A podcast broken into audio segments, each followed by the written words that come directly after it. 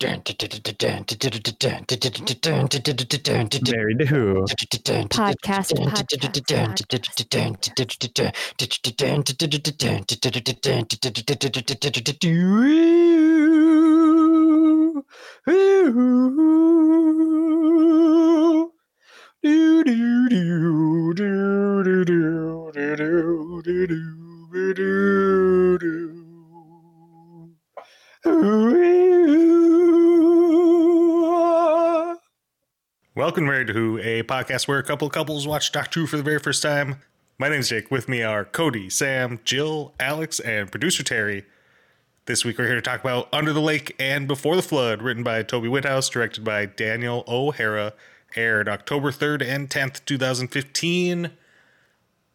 Sam, Jake. uh, what'd you think of this one? I really enjoyed it. I understand why we had to watch both parts because the first part wasn't a whole lot, but it was a really fun story and interesting. And also, I hate when they do things that you're like, how are they going to get out of this one? Oh, a hologram. Okay. Get shift on. Alex, But what do you good. think? I enjoyed it. The, it was it was spooky. There were there were some spooks, um, and then some weird timey wimey stuff that hurts my brain. Cody? Jake, Uh, yeah, that's me. find the closest mirror where you're sitting. Don't don't get up. Just find something reflective. Maybe I- the monitor. Shut it I down. don't. I That's don't fine. have. I don't have mirrors. I have body image issues. Oh, okay. Pretend there's a mirror. Look at it. Meet your gaze. Pretend it's my gaze. Look at me, Jake. Two parters are just better. I I know where you're going, and I knew you were going to go this way. We got there eventually. This set, these episodes were friggin' great. Jill, I'm going opposite of Cody. One parters are definitely better. There was there was a lot of stuff I really liked about this episode, but I felt like there was a lot that was really drug out that didn't feel necessary to. So there's a lot of good stuff. I had a lot of notes that eventually circled back to, so that was kind of fun. And the fact that it circled back in the second episode to the first episode's always nice. But again, I just felt like it was drug on a little bit too much for a lot of it. Can you go back and clip all of the times Jill says she doesn't like two parters but loves the two parter? Because this is like There's some two a parters I rare like. occasion, I feel. I- Like I did like the story. I I think it was more than a one episoder, but there was still so much that was way too long. one one point two a one point, Exactly. oh, yes, 1.25. That'd be perfect. Uncle Terry. I am gonna say it was okay. I honest like I watched it and I was enjoying it. I loved the bootstrap paradox idea, but like halfway through the second episode, I felt like it was just a remake of Waters of Mars. It was a lot of running through tunnels and you're underwater and dealing with like zombie like creatures or ghosts that are coming after you and it was like the same story. Oh, you just described the with that. entire second Doctor's era. Running through tunnels through and also water. Yeah, being like, chased that was by. very minimal. Yeah, it's uh, Base Under Siege. Doctor Who fans love Base Under Siege stories, and you got to throw them in once in a while. This was this year's effort, and it was pretty well done. Jake, what'd you think? Uh, I actually really enjoyed it today. Watching it, um, I don't think the first time I watched it, I really liked it. And Jill made me kind of think that I think it's better when you watch them both together. When you have a week in between, there are a lot of like, oh, I really want this and this and this to be answered. But then my, my timer just went off on my oven. But Heard it. then It has been five minutes. but then you you have a week to kind of forget about some of the more pressing questions you have and so when, of- when you watch it all together it uh it kind of just flows better Some of the things I noted were I'll talk about them in more detail later, but just simple little one-liners that came back, which was so fun and so creative, and that sort of kept my attention through two episodes. Yeah. He bad guy was super cool until you saw him. That's true. Yeah, he was a lot cooler when You- he didn't have yeah. a face. You guys didn't like He- the the, the no, big bad. I- Can we just talk He about has his to mouth be for a like- second? Did he have to have a vagina mouth? yes. I Do get people past that part. cosplay as him? Because I could totally see that as like something people would go to often at, to a Comic Con as. Oh, it's so gross. I I mean, you could, seen but the mobility of them was just terrible. It was true. bad. You could see If the you- person's face in the neck chiffon or whatever material it was that I could clearly see the person's face through. It's very I, true. I, I guess I didn't notice that. I was too busy looking at the vagina. right? Uh, Wasn't it? That's how they got you. They're like, make With the mouth horns. really crazy. That way they don't see how bad the rest of the costume is. I thought it was great. But Man, how does he breathe suck. though? No, you suck.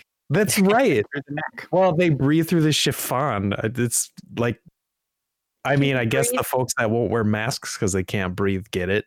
Can you breathe through a vagina? I don't know. Also, he was giant. He was really big. The whole like towering thing. I thought it was, you know, cool for half a second, but they played that up way too much. That so much towering over the doctor. Didn't They- like that. They did that a lot with the camera angles. It was a lot of shooting with the doctor looking down at you or like from above or like super close. Like they played a lot with angles. Yeah, they had like a weird little fisheye lens thing of his face too when he was staring into the phone, and it was uncomfortable. That's true. I thought the phone scenes were pretty well done, actually. Was that when did FaceTime come out? Was I that don't was know, that a commercial for FaceTime? But I absolutely love the Google it. That might be my favorite line that I didn't write down. Hmm. How fun. did that escape us as a point in time that we're easily able to recognize? That seems like it was a big deal, but it just kind of what? came. The whole face calling thing just happened and then became normal. It wasn't like, oh my god, we're face calling people all the time now. I still think it's weird. FaceTime was Not released June 7th, 2010.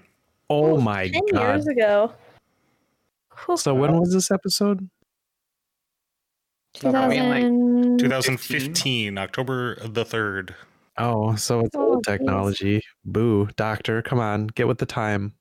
But Clara definitely has an iPhone For Yeah, sure. For sure. Yeah.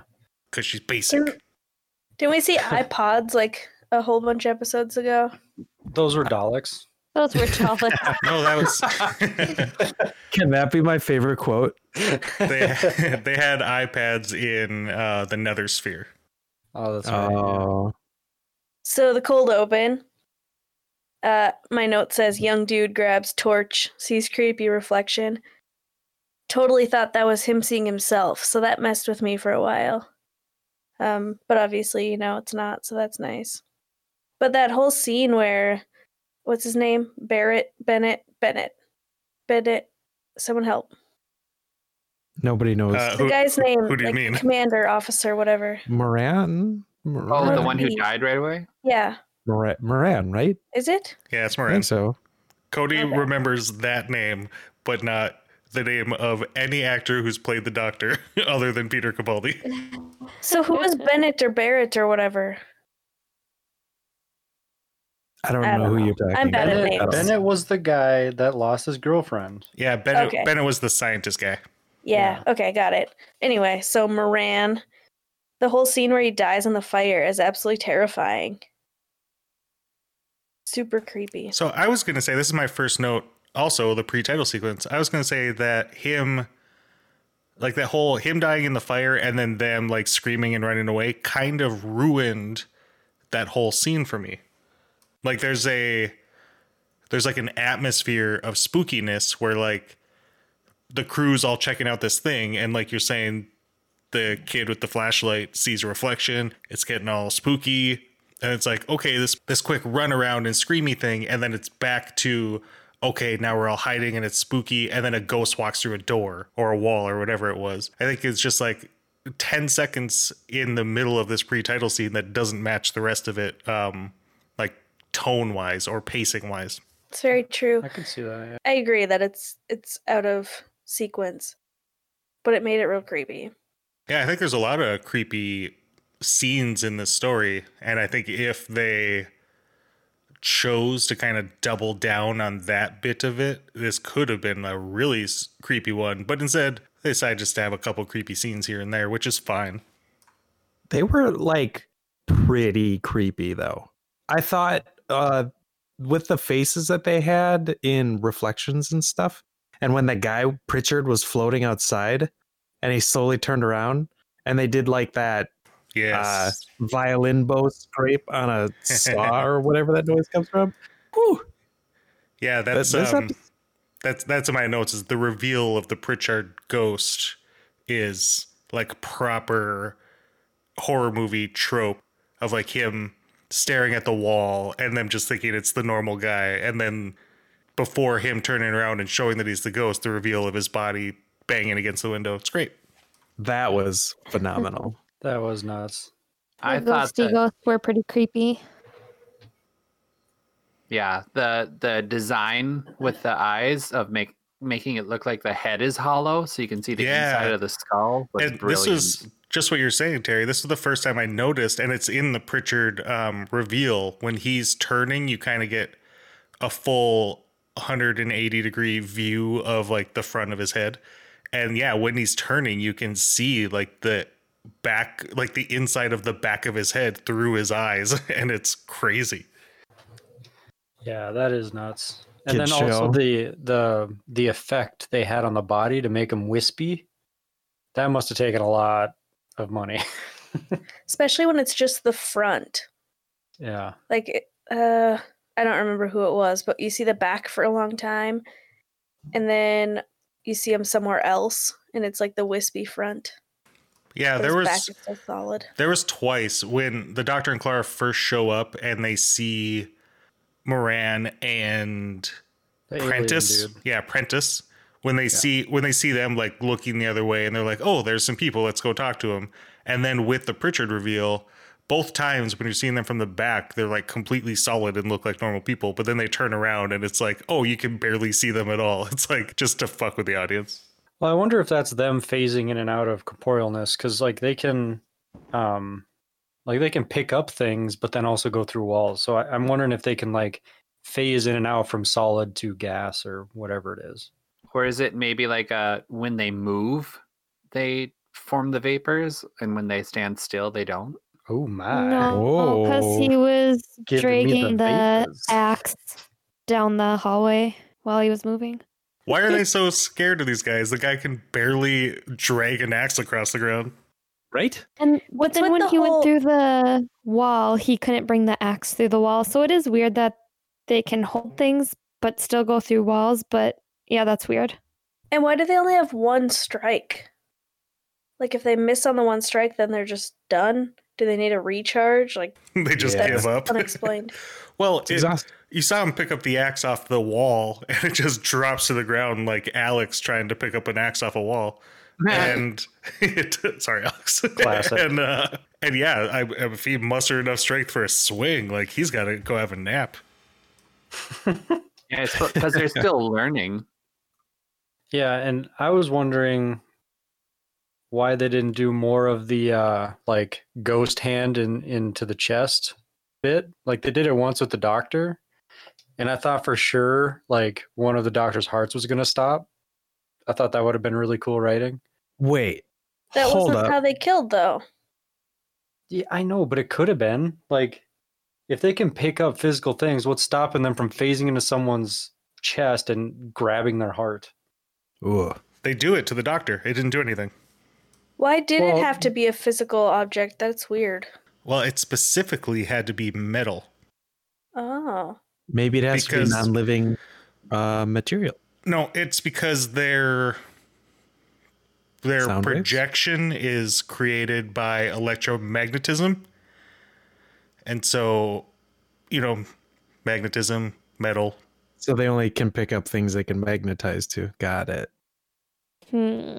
How come the ghost never killed the one guy? Because he never Is it saw the phone code or whatever, the coordinates. Oh, he never saw the the. But what uh, yeah. what was the message? Why It- don't I it was those four words. Oh. Something church, like something, dark- something. So it's Dark darkness. Sword, Forsaken Temple. There it is. Temple, not church. So that's the Fisher King. How does that relate? Those were the coordinates to Earth. Oh, Um, okay. They killed O'Donnell, Jake. Everybody who's a fan of the Doctor and knows about Unit dies. Oh yeah. Except Clara. She's coming. She'll have a day. She's died many a times. True. What is the cloister bell? That's the TARDIS being Uh, mad. it's the bell inside the TARDIS that goes off when there's danger. Hmm. So we've heard it repeatedly over. We don't really ever talk about it. Maybe once we briefly did, but uh, sometimes it goes off if the doctor's in danger, or if the TARDIS itself is in danger, or if there's just danger. but uh, Isn't some- there always though? Why else would he be there? uh, it's more like imminent danger, or like if it's a way for the TARDIS to be like, "Hey guys, fuck this. like I don't want." So is it like supposed to be a return immediately and get out? No, like the TARDIS can be upset and just be like, I just want everyone to know I'm upset. Okay. Like, we that can do sense. this, but this is on you. yeah, you have to put the parking brake on. Angsty teen TARDIS. Also, that parking brake on that uh, console was sick. Well, and that's all the console is, is um, cranks. And like with uh, Matt Smith's first TARDIS, it was all levers that like went up and down. And it's his favorite fucking thing, just running around flipping levers. And with Capaldi, he likes to stand in one place, grab a monitor, turn a crank, and be like, "We're off." That's how the TARDIS works. I I feel like Capaldi's uh, TARDIS console would be the most satisfying console because it has the satisfying um, buttons and uh, cranks. Like you know, there's like haptic feedback on all those, and just feels good. I just Isn't have to cool- bring up really quick how shitty it is that I in my notes it says Dick Bag mining guy Ooh. like knows how to get everyone out and won't because he wants the money. It's crap. Yeah, that's kind of how it be, isn't it? That's what. Yeah. that's the That's plot it- of all the Alien movies. And that's the Sure. plot of the United States opening. That's true. Give her the money. Spread the COVID. Get the monies. Get the monies. Yeah, I really like when they're they go back to the ship to study the words that are on the wall, and that dude keeps talking, and after the doctor's just staring at him for a minute, and is finally just like, "Why is this guy still talking?" Uh, speaking Uh, of the doctor, when him and Clara do finally meet the team, the doctor has a set of cards for dealing with social social Oh. situations. I wrote that in my notes. I loved that scene. That was pretty glorious. And that Clara probably maybe helped create them. oh, for and sure. just the little Uh, prompt of like, remember the cards. yeah. It's the best. she's trying to have him be his own uh like sympathy compass instead of it's uh, just her all the time But I noticed other times throughout the episode where he was like more human than this we've seen this doctor be. Like one of the examples that I have is when he it's him and Clara in the TARDIS and he's all about like keeping her safe and wanting her to, you know, be happy and whatnot. That whole scene just like felt so out of character for the doctor. Right. And you know, we discussed it during the premiere that the doctor is different now than he was in the first season. You know, we see him give Clara a big hug right away mm-hmm. when he sees her and that's because the first season was all about him kind of figuring out if he really is the doctor because he's got this new regeneration cycle. He's really unsure of himself. And so now he's just like, okay, I I want to I, I acknowledge that I am an idiot in a box, but I need to like kind of gently get into that groove again. I did like though, so I, I was writing my notes like throughout the whole thing, like just that it felt uncomfortable and out of character for him. But then he ends it with something like, All right, are we done with this now? Cool. Leaving. Yeah, he knows what he's supposed to say, and so he just gets through it and is like, okay, are, are we good? yeah. I wish we could get a better sense of how long it's been since they've been on adventures. Like Clara makes it seem like forever, but you know the doctor's not just Oh, I- nothing. I thought it seemed like they just came from an adventure. Like, and she's like, "Come on, let's go. Let's keep it going, or let's go back to that place where we just were because that was super tight." So maybe it, she's just seeking bigger adventure because their comment is, "Come on, you're itching to save a planet." So Yeah. maybe they just haven't been on a big enough adventure to satisfy her. I don't know. Or they just landed in a dank, dark hallway, and she's like, "Fuck this. let's go somewhere else." Yeah, it still seems like she's uh, trying to distance herself from the memory of Pink because, like, she doesn't have another hobby and she's just stuck with whatever she's doing. So, definitely attaching herself to the doctor more than what I believe she was before. And that's kind of worrying the doctor, I feel. It is funny that the doctor at some point says you need to get a hobby because in a previous episode, Clara said to the doctor, You're my hobby. like, I have a real life. But now she doesn't have a real life. There's a scene later, I think it's in the second episode, where she's standing with one of the dudes because I can't keep them separate and saying, like, you should have a relationship I did. Or, and like, it's sort of like a move on thing. Is Yeah. that true? Yeah, he's like, You humans, you love relationships and like just go. Because again, he's trying to get her to have a life outside of just what they're doing. But it was Clara and one of the men. And I think it was, Oh, no, that was the doctor. oh, No, are you talking about at the end with uh, Bennett? After yeah, he when they're draws looking in at O'Donnell or, or O'Donnell, yeah, sorry, or O'Connor. yeah. Anyway, yeah, because he's in love with her, and she was like, "I know how you feel. You need to move on and do better." So that was the first time we've seen any sign of her like really acknowledging that Danny Pink had died and that I don't know. I don't know that I don't think this is her moving on by any means, but maybe starting to realize that she needs to. Well, speaking of moving on, before we do, let's spend some time talking about the guest cast. Cast. We have Dead people. Yay! almost none of them died. Or I mean, most of them lived. I mean, some of them lived. It's like a half. I, I think a half is right.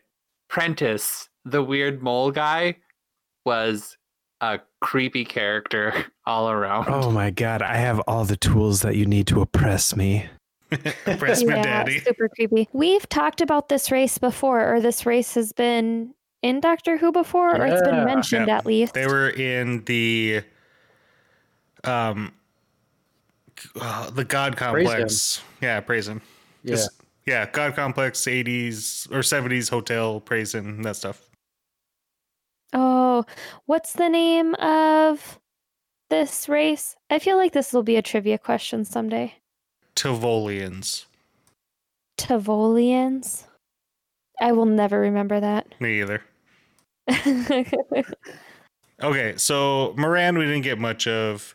Um, Cass is the second in command who becomes the leader, and Bennett or no Lunn is her interpreter, who is in love with her. Mm. O'Donnell's Those two the are adorable. they are. O'Donnell's the awesome chick who dies. Bennett is the scientist who was in love with her. And, you know, Pritchard's the asshole. Agreed. All right, good chat. Um, so what I think what Cody was getting at at the very, very beginning of this podcast when he was talking about how two parters are just better is this. These guest casts, especially a relatively small one like this, gets we get to know the characters and they all feel like real people. And we are happy when Cass and Lunn make out at the end. And we're bummed out when Bennett lost the love of his life and he's just fucking broken at the end of this. I don't when he think like blames have- the doctor on everything, but he was like, maybe you should stay in the TARDIS. And she's like, no. He tried. he he did try. Yeah, that was uh that was Bennett's first clue that the doctor knew the whole time what the list meant. Yeah.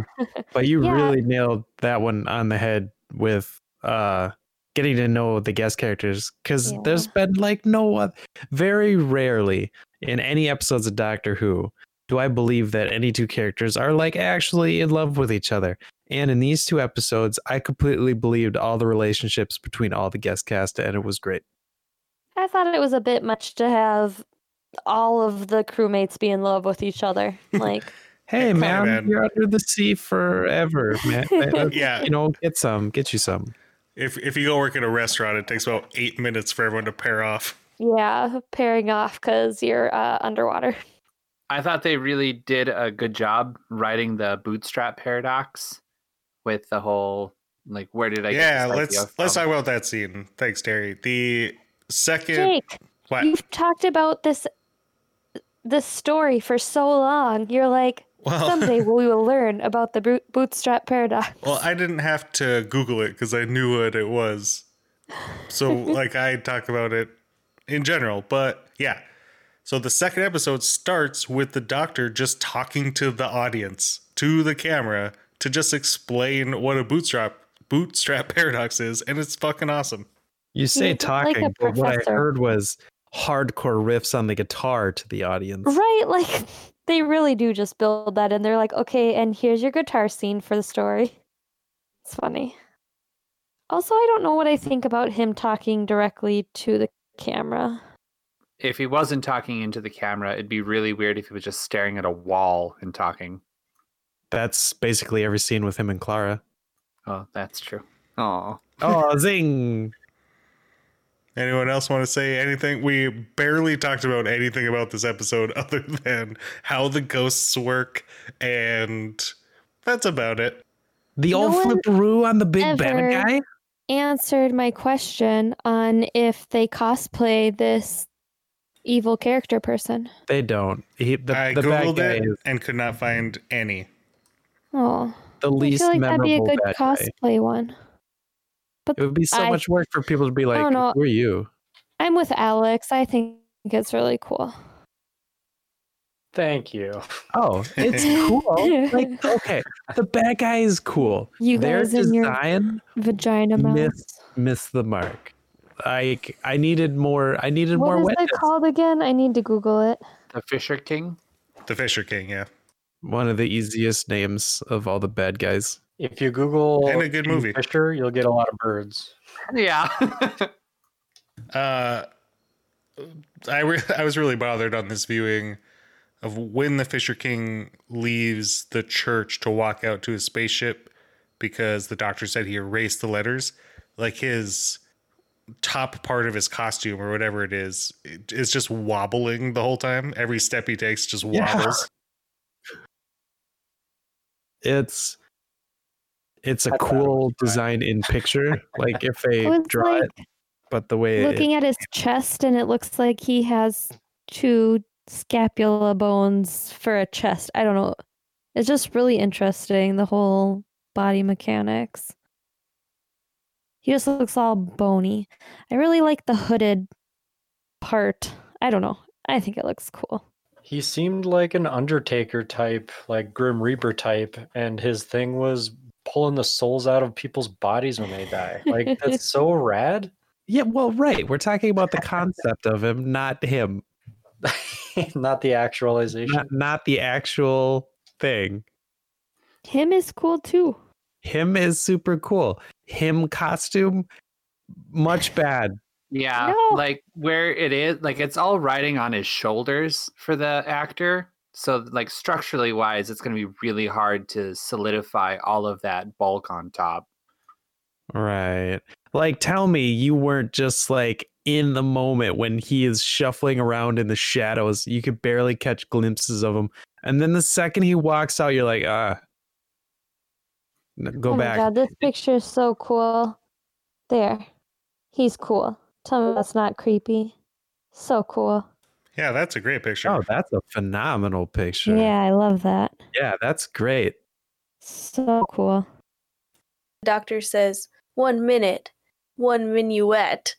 And then he starts the whole thing with Beethoven in the second episode. Oh, I really, yeah, I like And- that whole description and explanation with I Beethoven. I don't quite get the tie at the end, like, because he tells Clara like you know that he So- wrote Beethoven's Fifth or whatever. That's so that's the that's the paradox though is the story with Beethoven was what just happened with the doctor. Like the doctor got the idea Yeah. for the hologram from himself who gave him the idea for the like it was So where did Just ori- like where did it originate? yeah, who created the focus. doctor? Where did the thought come from? Who created the doctor? Yeah, so his Who. his plan he had it because of the message that he gave himself, but there was no origination of that plan. It just was always there. My only other note is Clara gets yelled at for putting a man's life at risk. I Yeah, she and kinda she had didn't that seem coming. to have a problem with it at all, which is a bit concerning. but the doctor also gets yelled at for putting people's lives at risk. Like, right. she's that trying to get to the doctor, and he's just trying to save her.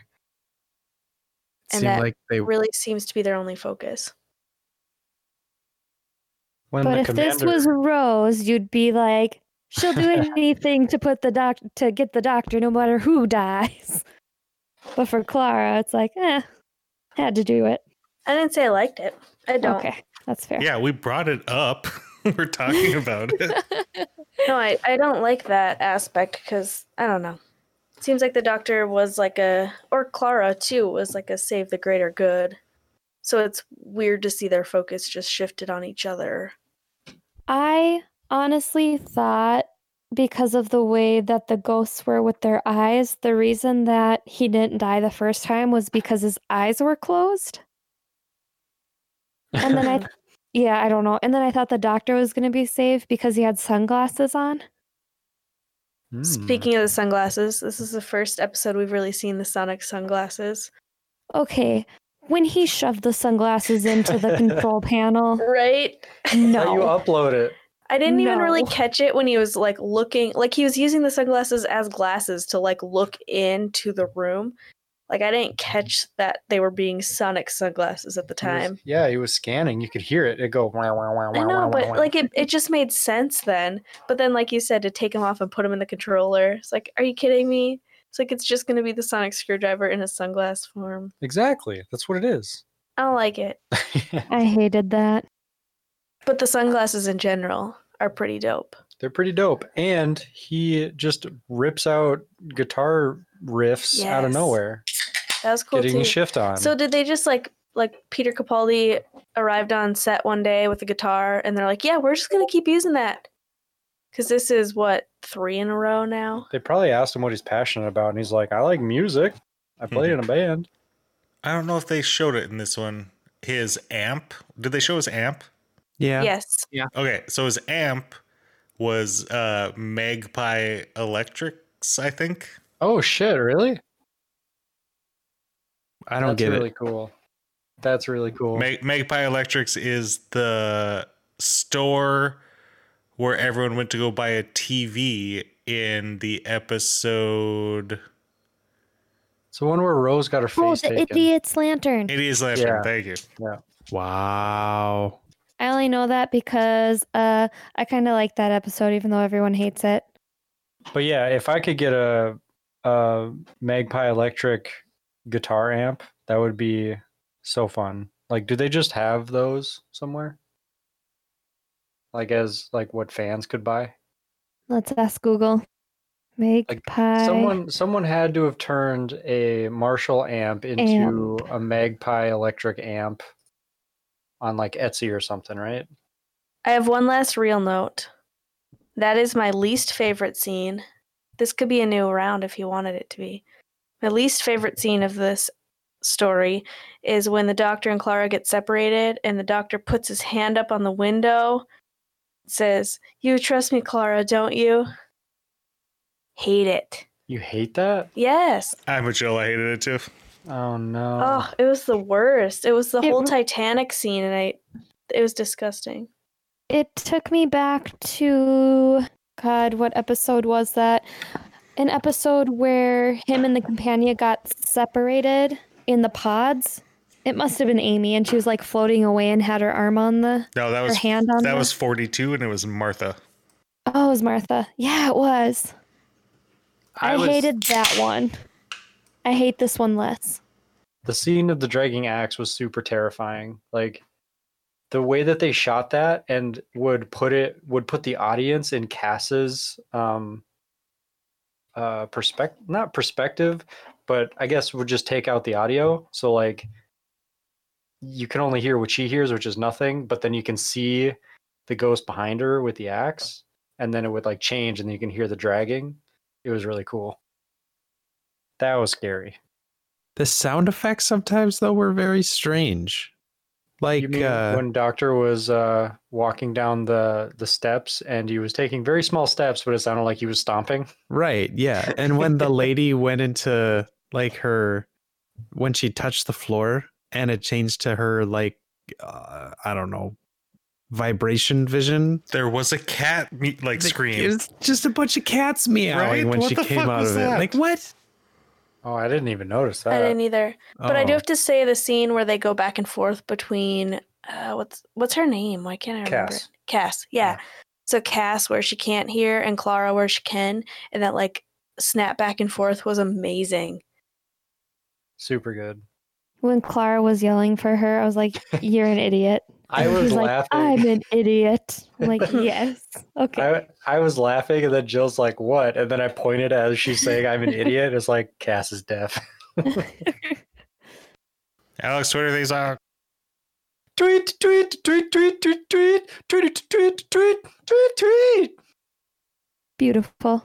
Why not who's got the tweets? Who's got 'Cause- the tweets? Because 'Cause we's it's got who's the tweets. got the favorite line. We got the tweets. Everyone, the shut tweets. up.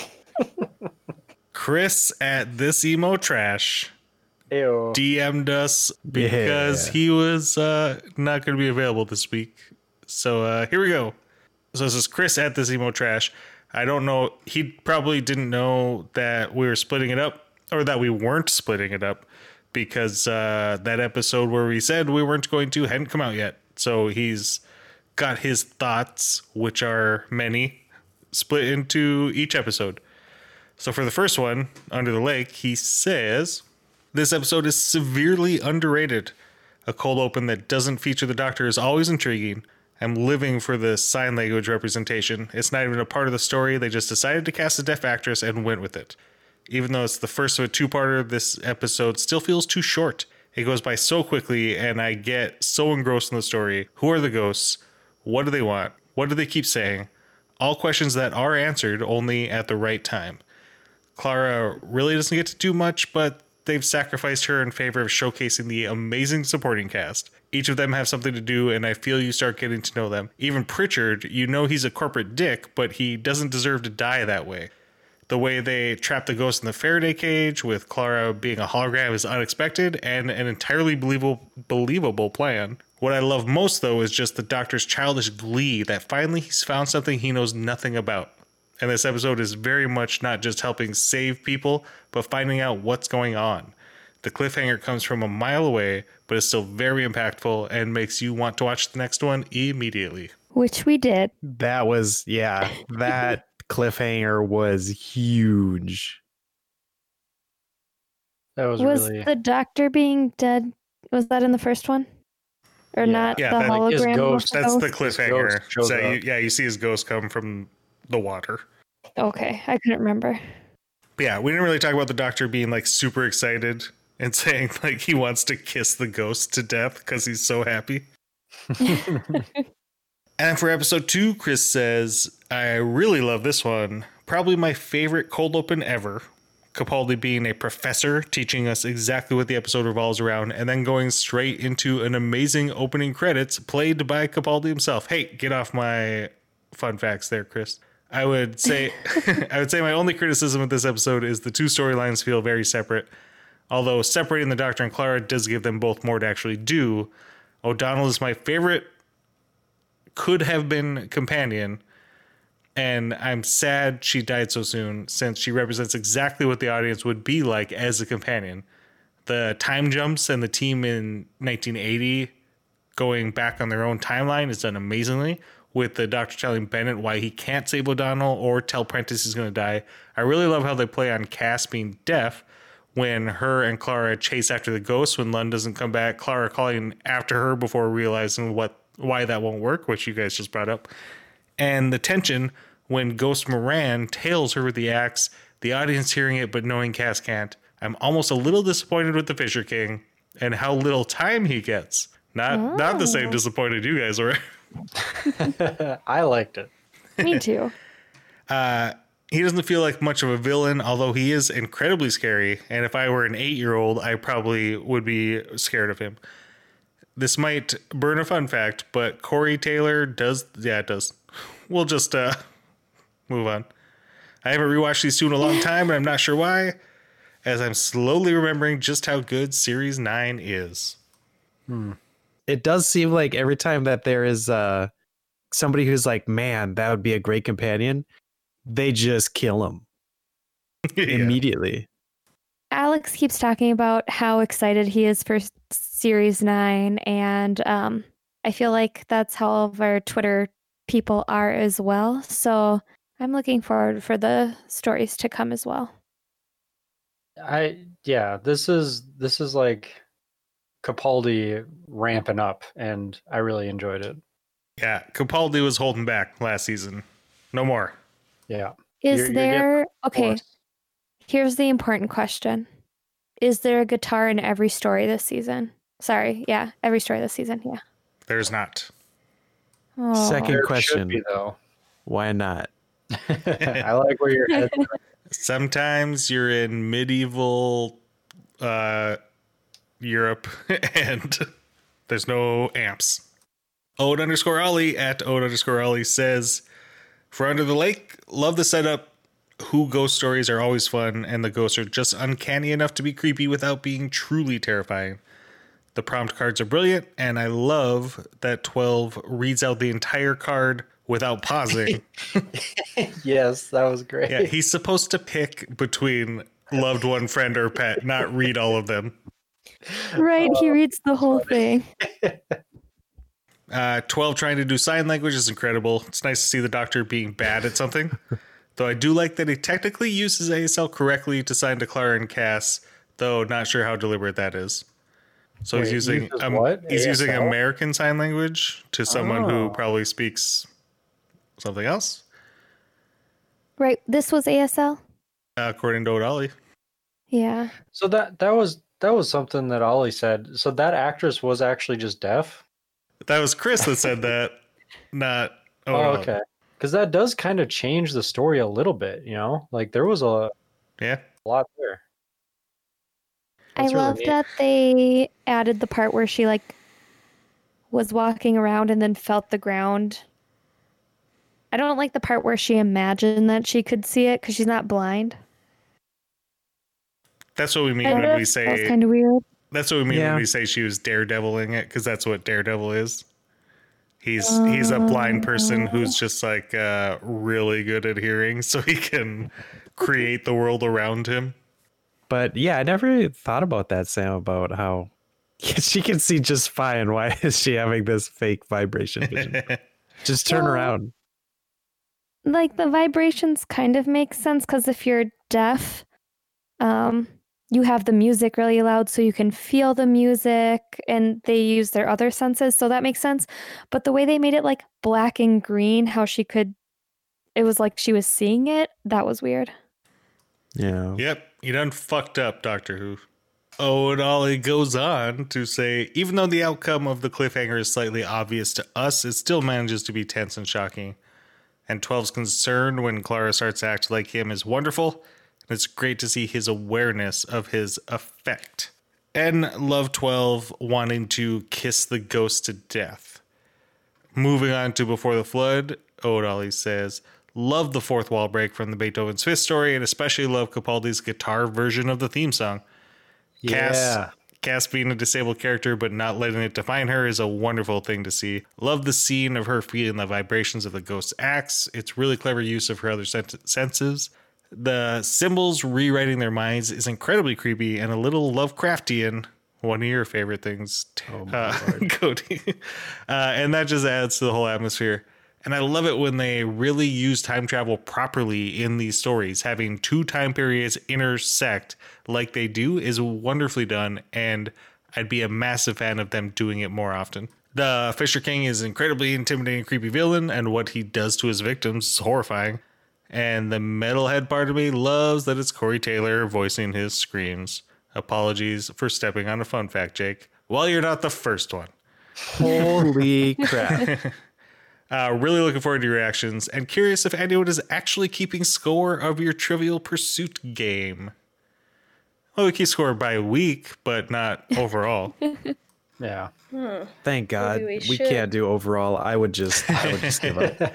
Do you guys remember we were driving to Warren for a drive to go to a drive the drive-in?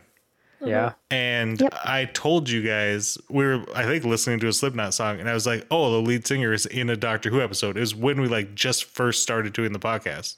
And so, So- it was like 2 summers ago and you guys are like, "Oh, that's so cool." This was it. So I I was gonna s- I was gonna say you've said Corey Taylor twice now, and I'm like, is that like the Corey Taylor, or is that like some British Corey Taylor? I don't know. Yeah, we'll we'll get to it in fun facts because there are actually three people that play that character, and so it's better to talk about it all at once. But Cindy, not that Cindy at Needs More Yarn, says for Under the Lake, love that they had a deaf character and portrayed her realistically, and she was the leader of the team. In parentheses, she says it's personal. No, she's not in love with her interpreter, dude. Ghosts, creepy much? Good horror. There's, it's hard to read this. If you see the tweet, it all totally makes more sense than me reading it. It's well done, but it's. Okay, because your reading of it makes it not well done. There's dashes and emojis and Well, capitalized you gotta read words. the emojis, Jake. Just be like Jill and read the emojis. Yeah. Double didn't read you my- hands. I didn't read you my emojis this time, but I had a lot. Well, for before the floods, Cindy says one of the better time travel knots to figure out, and the stakes are raised when the doctor's in it. Dang, why you gotta kill off the best characters? Plot is nice and tight, good performances, great doctor. Was Clara in this? Question mark and uh rubbing chin emoji. Yes, that's how you do it. A little bit. That's wonderful. awesome. All right, Janelle Hobbs at J. Christine H says, Love both parts. The characters all had depth and drive. The note cards were hilarious. It's nice to see non core unit members. The mystery was engaging, intense. The sets were fantastic. The design of the Fisher King was amazing, and he, but he could have been used better. The next part of here, I'm going to paraphrase because she begins it with spoilers, colon. um, I think the second episode would have worked better if Clara went back in time as well. I'm, I'm reading all- all of her tweets to figure out how to say it. You know what? I'm just going to say uh, the rest of her tweet is spoilers, and uh, we'll talk about it soon. Fair enough. Boom. Keep your secrets. Pretty much, she wishes Clara had been used in a different way. okay, okay. It, it well, Fair. I don't know. I suppose I was just fine with her being locked in a room with two other people and then kicking one of them out and then saving one. Alex, give me that fun facts theme song. Who's got the fun facts? Fun, fun facts. Who's got the fun facts? Sam got the fun facts. It's actually Jake, though. Uh, Sam, you have fun facts? I was like, wait, what? What? Uh, nope. Oh god, the pressure. I All right. feel it. it. Sophie Stone is the second deaf actor to appear in Doctor Who after Tim Barlow in Destiny of the Daleks in 1979, which is the next one Alex and I are doing for Brothers. oh, shit. She also pl- was in The Crown as Princess Alice. This was the first episode since The Unicorn and the Wasp to not feature the Sonic Screwdriver. A Wait. 10th Doctor and Donna story. This was the first episode since that that they we didn't have a Sonic. Yeah. Screwdriver.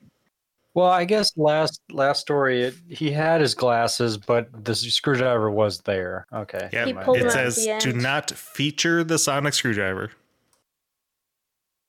I would Um, say the last one didn't feature it, but Oh, it was very heavily featured.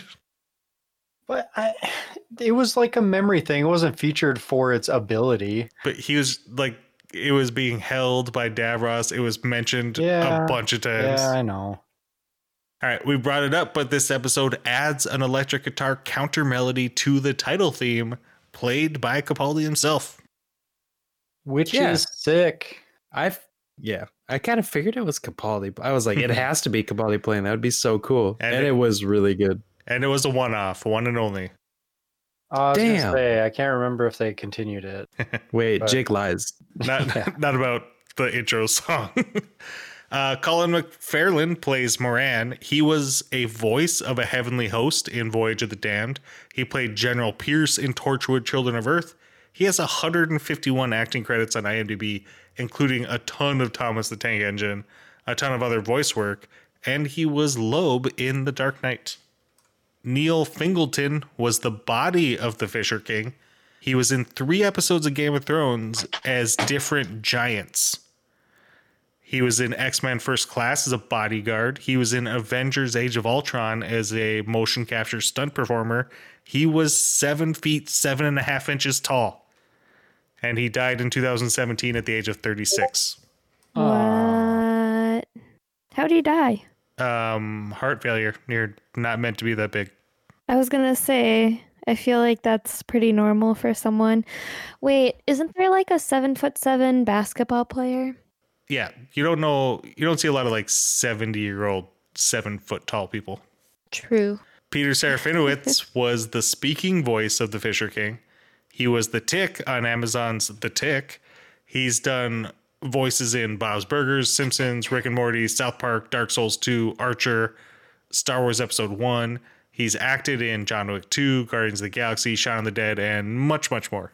He's hilarious. He's really good in the one episode of 8 out of 10 Cats Does Countdown that he was in. Nice.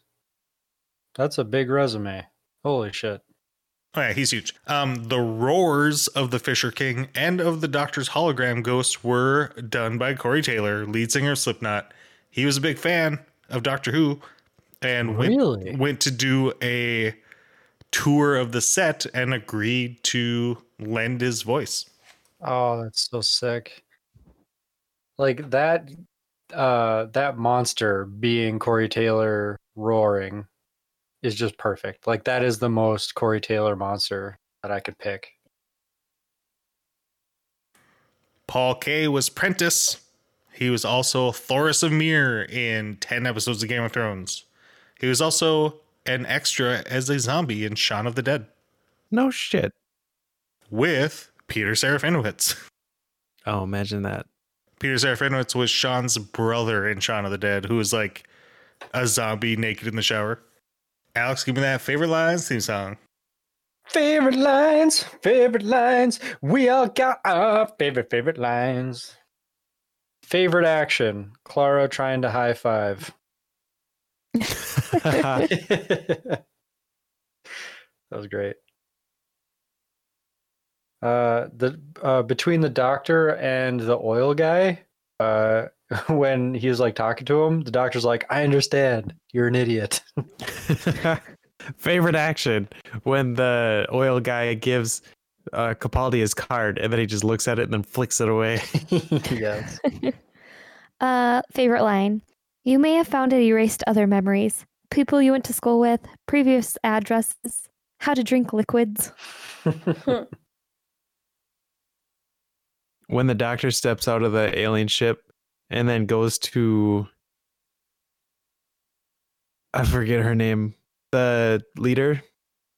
I was like, "You're the only one here who doesn't seem to be an idiot." Oh, uh, you're the smartest when I step out of the room. I think is how he phrased it, or something like that. Oh, I Verba- thought he was like verbatim. Yep, no corrections necessary. but he was like, every, "Every time I step out, everybody else talks. You don't. You're the smartest." Um, O'Connor when she says, "One small step for man, one giant." Oh, gross. The first one isn't necessarily a favorite line, but I accidentally apparently stole a line from Doctor Who because I often say I'm feeling a bit murdery. That was in here, jumped out. Ooh, Not a favorite, just a fun fact, I guess. Can I have Jill those? had the fun facts. Ooh, I Jill did. had it. I often say that for real. Too much. All right, so two that I will nominate. Surely just being around me makes you clever by osmosis. And it's impossible. I hate it. It's evil. It's astonishing. I want to kiss it to death, which we've mentioned several times. But We did mention It's a that. good I one. like that. Mm-hmm. I've got two other ones. Uh, one of them was said by the scientist I- Bennett, I think, um, talking about uh, the Undertaker. First proper alien, and he's an idiot. yeah. And then uh, the other one was the doctor who was uh, standing in the spaceship and he's talking about the situation that they're in. And at the end of it, he says, um, Anything else I should know? Someone got a peanut allergy or something? yes, that was good. Uh, Jenna Coleman looked like she was starting to crack up when he delivered that line, and that was great. Every to be honest, the best inhale line is exhale. I have everything in my room that you need to oppress me. Sorry, do it. give me give me a clean one, Cody. Oh, um, uh, we, we have a sign up that says you feel like home if you just invade us. And if you, just invade us, you'll feel like home. You're home in five minutes. Verbatim. Don't correct me. It's right. Jesus. Give me a clean one of the first one you fucking said. what? Like that's not even close That's to what not the you line said. you said. How oh, I thought you were asking for a different line. I was Okay, talking about- over you. How about this? Uh, uh, I have everything you need to oppress me. And the, favorite line. the other one you're thinking of is we have a sign up when you enter the city that says if you invaded us, you'd be home already. Wonderful. Hmm. I'm holding one just to see if anyone gets it. Do it. So, is that all of them? I think so. Jake hasn't said anything. Well, I'm, can't decide. I missed the beginning. I only wrote down two, and they're both pretty early, and then I just kind of got into it and didn't write down anything. So, uh, my first one is the doctor's listing off all the danger that they're in at the beginning, and then says, "Anything else I should know? Someone got a peanut allergy or something." Hmm. Isn't that what Terry said? I don't Yeah. know. I missed the beginning because I went to the bathroom. Oh, Sorry, Terry. I'll delete it. I, I did the same thing last week. I said one that uh, Sam said right away at the beginning, and nobody said a fucking word. And- but I deleted it. We just like to listen to you talk. It's fine. All right. So my one is why can you only handle metal objects? Oh, I didn't know I noticed that. Hmm. Oh, I thought he said, I bet you didn't know I noticed that. Nope. He's just going on like a rant of all these weird things about the ghost. Like, this is a clue, this is a clue, this is a clue. He's like, oh, I didn't realize I noticed that. Oh, hmm. okay. That's pretty good. Uh, so the one that I had was the doctor realizing he has to die and was kind of going crazy a little bit. And he's like, well, this re- regeneration is a bit of a clerical error, error anyway. I thought that was pretty Hmm. funny. Vote. Oppress me. I can't. I cannot vote for that one. You can and you will. I won't. You I- shall. I'll vote for it if you add daddy deep. to the end. uh, I don't know. Other people vote, then I might pick something else. Everybody vote for mine. She'll have no choice. I'm doing It's Impossible. I hate it. It's evil. blah, blah, blah, blah, I want to kiss it to death. I'm going to go with peanut allergy. Allergy. Sorry, I had like a stroke halfway through that word. um, oh, I'm gonna- shit. I forgot one. I, I just read. Okay, do it. Uh, and I'm Mm. voting for this one too. Uh, wait, you go back in time? How do you do that? Very well. Oh, that one was good. I do like that one. Yeah, I'm voting for that one. Thanks, Alex. nice. Boo. Jake, I too am voting for peanut allergy. yeah. you mean peanut allergy? Allergy. Allergy. Allergy. He's he's tapping into his true Capaldi. Was that everybody? I was reading and missed what most of you said. Yep, Yes. that's everybody. Alex, give me that MVP these are.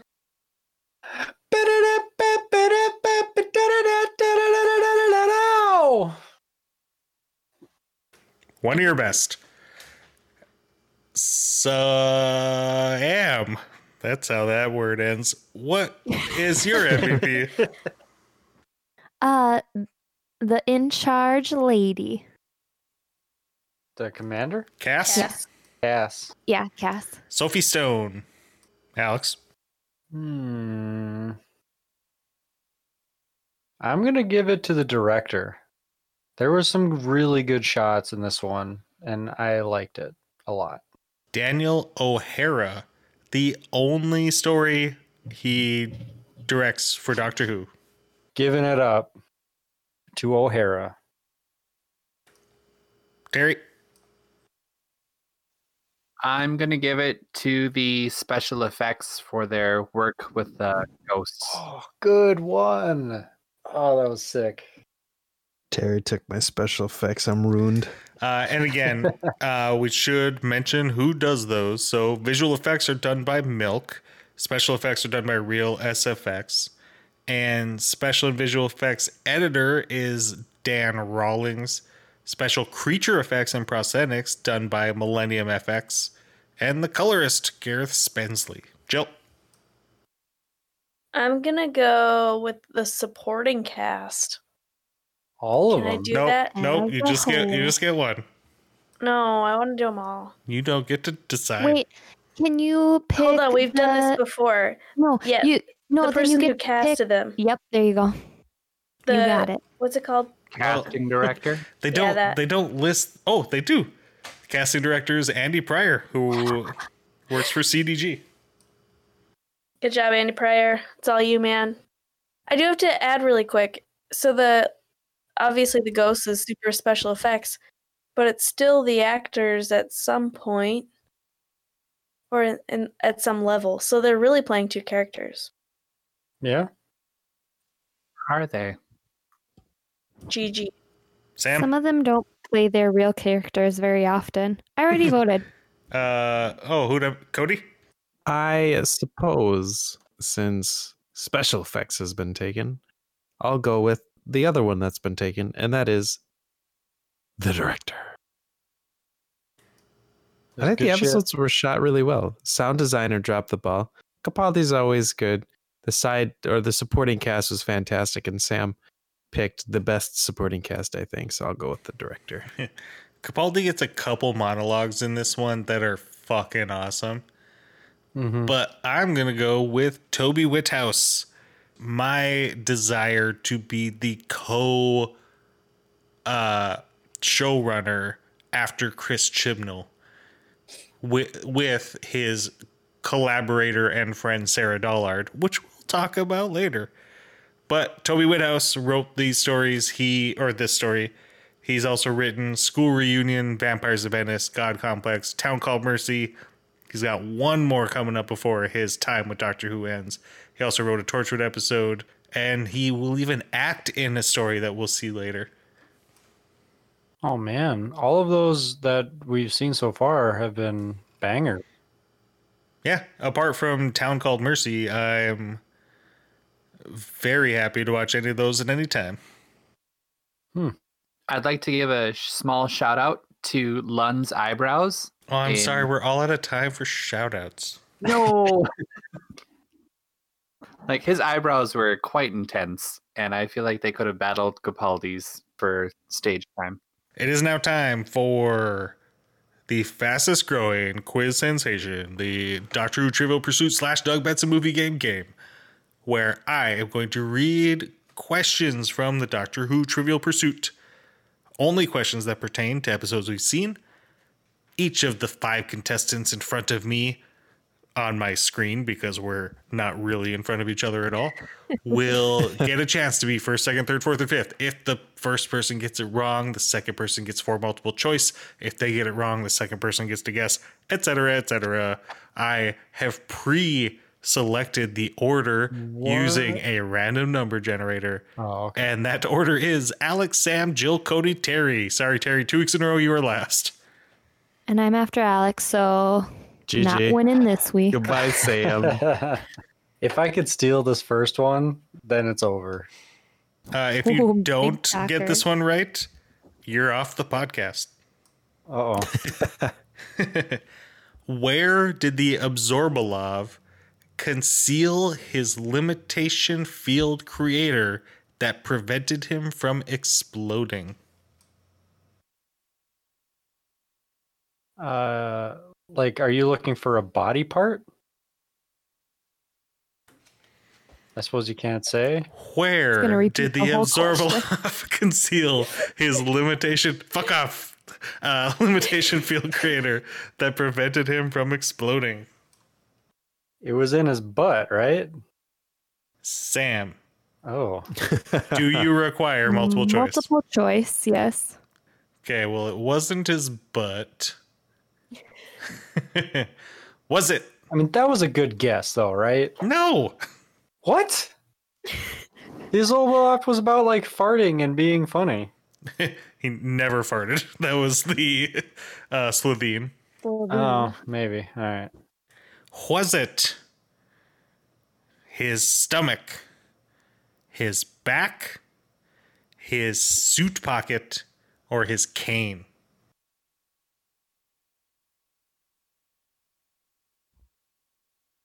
Uh, his stomach. Jill, Dang it. same question.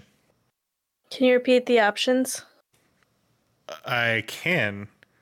So the Abzorbaloff, he's got this thing. It's hidden. Is it hidden in his stomach, in his back, in his suit pocket, or in his cane? Kane? That's correct. Yes. I do remember a thing with a cane, but that was a person in there. No. what do you mean that was a person? Say the question again. Ugh. So he has this cane, and when Elton breaks it, it reduces his power, and the people that are sucked inside of him can pull and rip him apart. I do not remember. Say the say the question cane. again, though. Where The that Listen to the podcast. where did the Abzorbaloff conceal his limitation field creator that prevented him from exploding? creator, as in a person. That's what I was thinking about. Oh, you're a dumb. Okay, I mean, I get it.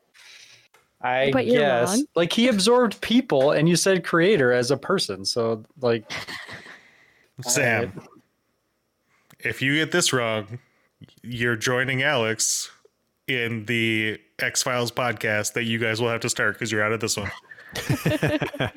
what two words does Rose ask Donna to pass on to the 10th Doctor after they fix the parallel universe where he had died? God, I feel like this is super important too. fucking easy. Uh, Bad Wolf. That's correct. Nailed it. Yes. Sam has one. Jill has one. Jill, you are first. What got placed on Donna Noble's back during her visit? It's it's written on this oh, card. same episode. It is, but it's written on this card. Visist. There's an extra S in there. what got placed on Donna Noble's back during her visit to a strange fortune teller on Shan Shen? I can picture it, Thank God. But if, when I get multiple choice, I'll be able to figure it out. it was a spider. no. It's the deadly spider. I I'm- have an idea. I'm going to give it to her. Right. Oh, Oh, really? Excuse me? Well, what's it? it what's is never named in the I know it's like it's like a robot spider, isn't it? It's I I would have said reality bug. That would have been my answer. Sam. What do you think it was? Since you're all like, nope. Well, I don't think it's a spider. I thought it was like closer to a roach. Okay. Yeah, that's probably true. So it, on this card, and again, it is never said in the story, so this is kind of a bullshit question. Uh, Like, just bug is good enough for me. This card has the answer as being time beetle. Beetle. Yeah. See? I was close. Beetle probably is more fair, so I can get a redo if you want. You guys want to redo it or give it to Jill? Because I'm definitely not moving on because I already said the answer. she can she can have it. Jill, I think Jill has fine. two. Sam has one. Cody, Jake. in the Unicorn and the Wasp, what does the Vespiform drop onto the housekeeper, Miss Chandrakala, to kill her? Uh piano. That's not correct. Oh. You answered that so quick and with so much confidence, I was sure you were right, even though I did not think you were right. That's how I get through life. That, yeah, that, that's actually true. In the Unicorn and the Wasp, what does the Vespiform drop onto the housekeeper, Miss Chandrakala, to kill her? Is it a this is for you, Terry? Is it a bird feeder, a gargoyle, a safe, or an automobile? Gargoyle? Yeah, man. She pushes off the top of the house. All right, cool. Gargoyle. Yeah. That's brutal. Yeah, Cody. it reminds Yeah, she's uh, she's murdered. like it's a big deal. So Jill has two, Sam has one, Terry has one. Terry, you are first. What two words did River Song carve into a cliff face on planet one, the oldest planet in the universe? I Uh, believe in you, Terry. You, Terry, I don't. Do I'm gonna go with nope. Spoilers. No. That's Nope. not correct. Incorrect. Uh, Alex, do you need the multiple choice? Uh, is it the same as all the other calling cards? Why do you think I would answer that? sure. That's Give me the try, multiple Alex. choice just to make sure. Your multiple choice are Hello, sweetie.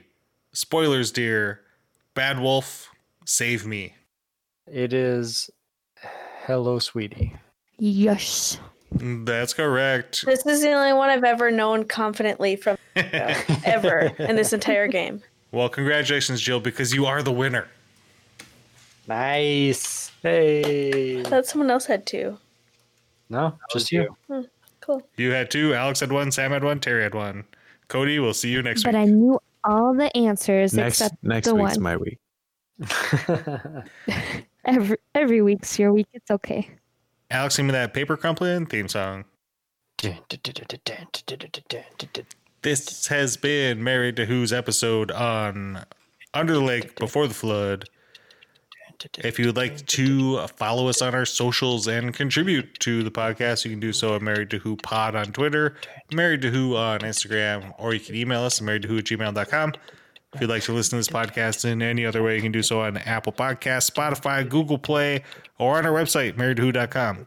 I'm of myself, Jake, producer Terry, Cody Sam, Jill, and Alex, uh, thank you for listening, and please join us next week for The Girl Who Died.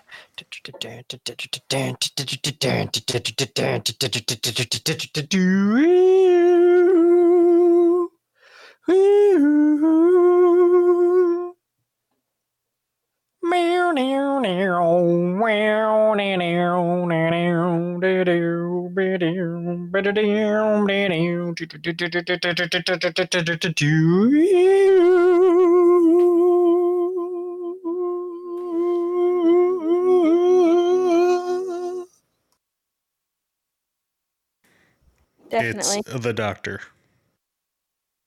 What? Missy says in the first one, like, oh, I've known him ever since he was a little girl. Oh.